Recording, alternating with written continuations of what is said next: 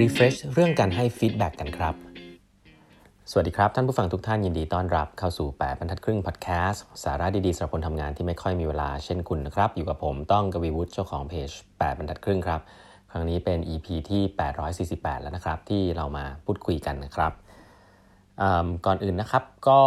วันนี้นะฮะเราจะมาพูดคุยถึงประเด็นที่ ผมคิดว่าจริงๆเพิ่งเพิ่งมีโพสต์ใน Facebook ไปนะครับ ซึ่งต้องบอกว่าโพสต์ไปทีไรเนี่ยก็จะมีเสียงตอบรับค่อนข้างดีว่าเป็นประโยชน์นะครับ ซึ่งผมว่าเรื่องนี้เป็นเรื่องที่ไม่ง่ายนะครับ แต่เป็นเรื่องที่ทุกๆ คนก็รู้อยู่แล้วแหละว่ามันมีประโยชน์นะครับว่าจะทำกันยังไง ก็คือเรื่องของการให้ feedback ละกันเนาะการรับ feedback ก็เรื่องหนึ่งนะนั้นเป็นเรื่องของสภาพจิตใจตัวเอง แต่ว่าเรื่องการให้เนี่ยจริงๆเป็นเป็นทักษะเลยนะครับ อันนี้ผมผมย้ำอีกทีหนึ่งว่า การให้ feedback เป็นทักษะที่สำคัญมากนะครับการให้ feedback จะเป็นสิ่งที่ทำให้หัวหน้าลูกน้องสามารถที่จะพัฒนาตัวเองได้ แล้วก็พัฒนาทีมไปข้างหน้าได้นะครับ feedback เป็นเครื่องมือในการบริหารจัดการที่ไม่มี cost อะไรเลยนะครับ ถ้าเกิดว่าเราทำเป็นนะครับ แล้วก็มี culture ที่ถูกต้องนะครับ มันก็จะเป็นเรื่องของทักษะถัดไปว่าเราเราทำกันยังไง เพราะฉะนั้นเรื่องการให้ feedback เนี่ย ผมก็เป็นคนหนึ่งที่เชื่อเรื่องนี้มากนะครับ แล้วก็ถ้าเราไปดูในหมวดของการทำงานด้าน innovation เนี่ยการให้การได้ feedback จาก customer เนี่ยเป็นสิ่งที่สำคัญมากในการพัฒนา product นะฮะการทำงานแบบ agile นะครับก็จะมีเรื่องของ retrospective ซึ่งก็เป็นการให้ feedback กันภายใน ก็ทำให้ทำให้ทำให้สภาพการทำงานมันดีขึ้นนะครับการทำให้การทำงานมันดีขึ้น ได้รับ feedback จากคนทำงาน เพราะฉะนั้นเรื่องการให้ feedback และรับ feedback เนี่ยมีความสำคัญมากๆนะครับย้ำอย่างนี้ ทีนี้ ถามว่าปกติแล้ว ถ้าเราพูดถึงง่ายๆว่าให้ feedback ยังไงอะเทคนิคมันเป็นยังไงนะครับผมก็ต้องบอกว่าเรื่องนี้เนี่ยไม่ใช่เรื่องใหม่แล้วนะครับ แล้วก็อ่านหนังสือมาทุกเล่มเป็น 10 เล่มเนี่ยสุดท้ายแล้วการให้ feedback เนี่ยมันก็จะมาออกมาในรูปที่มันไม่ต่างกันมากนะครับ ก็คือ อันนี้ให้ไว้เลยเนาะเอาไปใช้ได้เลยนะข้อ 1 การให้ feedback ที่ดีก็คือคุณ 2 คนจะต้องหวังดีให้ซึ่งกันและกันก่อน ต้องมีความเชื่อใจกันก่อน ถ้าเกิดว่าหัวหน้ากับลูกน้อง หรือหัวหน้ากับหัวหน้าหรือลูกน้องกับลูกน้องเนี่ยสองคนนี้เกลียดขี้หน้ากันอยู่แล้วอะคุณไม่ต้องไปให้ฟีดแบ็กกันนะครับนี่คืออย่างแรกเลย เพราะว่าคนฟังก็ไม่ได้อยากฟังคุณหรอกคนคนคนพูดเอ่ยปากมาก็จะว่าละนะครับ เพราะฉะนั้นแล้วถ้าไม่ได้มี good intention ถ้าคนพูดไม่ได้ไม่ได้หวังดีนะลองถามตัวเองคุณหวังดีกับเขาหรือเปล่า ถ้าคนพูดไม่ได้หวังดีไม่ต้องพูดนะครับ แล้วก็เอาอย่าอย่าเอาคำว่า feedback มาทำให้มันเปื้อนนะ feedback เนี่ยคือคุณต้องหวังดีก่อนนะครับคุณถึงจะสามารถให้ได้ คนรับก็เช่นกัน คนรับเนี่ยเขาต้องรู้สึกว่าคุณหวังดีด้วยไม่ใช่แค่คุณคิดไปคนเดียวถือว่าคุณหวังดีมากเลย แต่คนรับเขาเขาเขาเกลียดคุณนะเพราะคุณเคยไปด่าเขาแล้วคุณเคยแบบ คุณเคยทำตัวไม่ดีกับเขาอะก็คือเราไม่มี trust ซึ่งกันและกันว่าเราสองคนเนี่ยหวังดีซึ่งกันและกันเนี่ยคุณยังไม่ต้องไปให้ feedback นะครับอันนั้นไปแก้เรื่อง trust ก่อน ซึ่งมันเป็นอีกเรื่องหนึ่งไปแก้เรื่องโอ้โหอีกหลายเรื่องนะครับเพราะฉะนั้นก็นั่นคืออย่างแรกก่อน เพราะว่า feedback หลักการคืออย่างนี้ feedback เป็นของขวัญนะครับ จะใช้กันบ่อยมาก ของขวัญเนี่ยไม่ได้เป็นของที่คนเปิดออกมาเราต้องชอบนะฮะแต่คนให้เนี่ยจะต้องผูกโบให้ด้วยความตั้งใจที่ดีนะครับ good intention ถ้ามันเป็น good intention แล้วนะและอีกคนหนึ่งเขาเห็นว่ามันเป็น good intention ของคุณ แม้ว่าเขาจะไม่ชอบ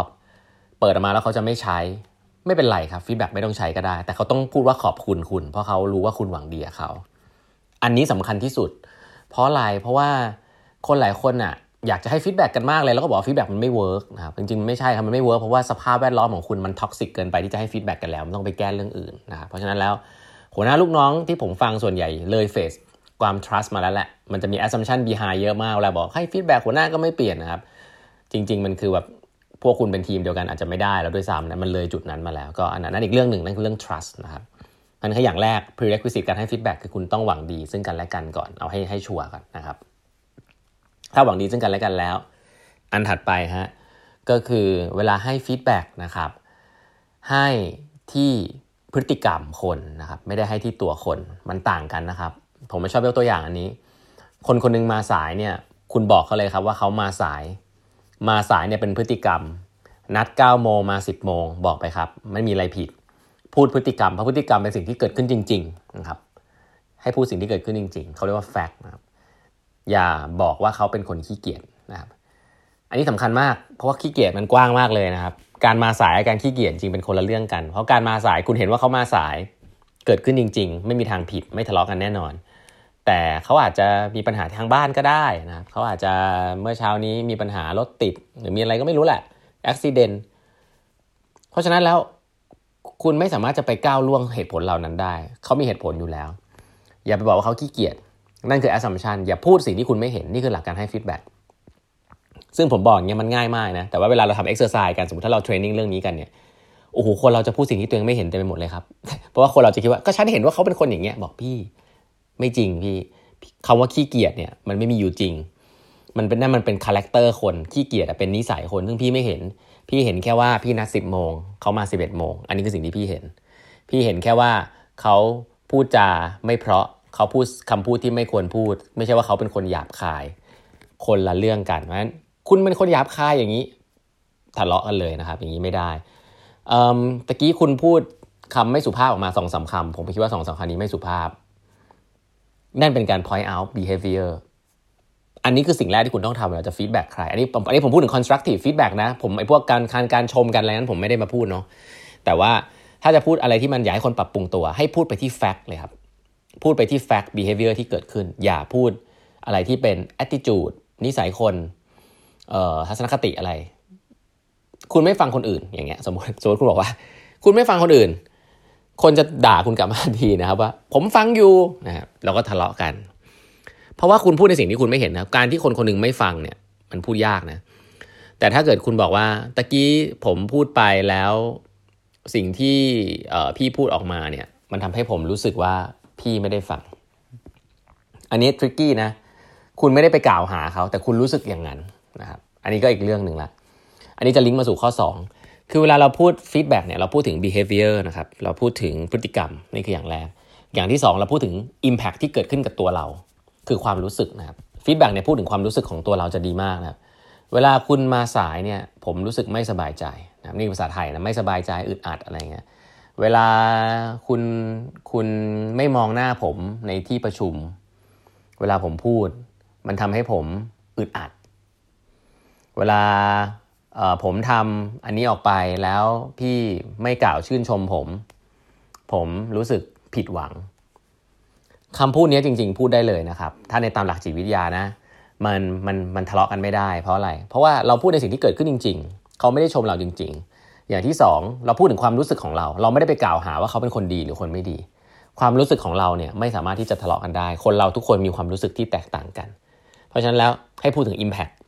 พูดถึงพฤติกรรมที่เกิดขึ้น พูดถึง Impact ที่เกิดขึ้นกับเรา และให้แนะนำด้วยว่าเราอยากให้มันเกิดอะไรขึ้น อยากให้มาตรงเวลามากขึ้นนะครั้งต่อไป หรือว่าอยากให้พูดชมบ้าง หรือว่าอยากให้ยิ้มแย้มบ้าง ก็แนะนำกันไปทั้น3อย่างนะครับ 1. พูดพฤติกรรม 2. พูดว่ามัน Impact กับเรามันคืออะไร 3. เราแนะนํำยังไง แค่นี้นะครับผมผมคงไม่ได้มีตัวย่อมีทฤษฎีอะไรมาเยอะแยะเพราะว่าทฤษฎีมีเยอะมากแล้วแต่มันก็จบอยู่แถวๆนี้นะครับแต่สุดท้าย ย้ำอีกที อย่าให้ feedback กันถ้าคุณไม่ได้หวังดีต่อกันนะครับ feedback เนี่ยบางทีโดนเป็นเครื่องมือเหมือนเป็นเคลือบช็อกโกแลตว่าฉันให้ feedback คุณฉันหวังดีจริงๆ ไม่ใช่ คุณกะจะด่าเขาให้คุณสะใจ อันนี้ถ้าเป็นอย่างนั้นเนี่ยคุณเป็นหัวหน้าที่ไม่ดี คุณเป็นลูกน้องที่ไม่ดีนะครับอย่าทำเพราะฉะนั้น feedback ง่ายๆ เป็นแบบนี้นะครับวันนี้เวลาหมดแล้ว ฝากกด subscribe 8บรรทัดครึ่ง podcast ด้วยนะครับ แล้วก็อย่าลืมแอดไลน์ OA กันไว้นะครับเครื่องหมาย at แล้วก็ eight half นะครับ e i g h t h a l f แล้วพบกันใหม่พรุ่งนี้นะครับ สวัสดีครับ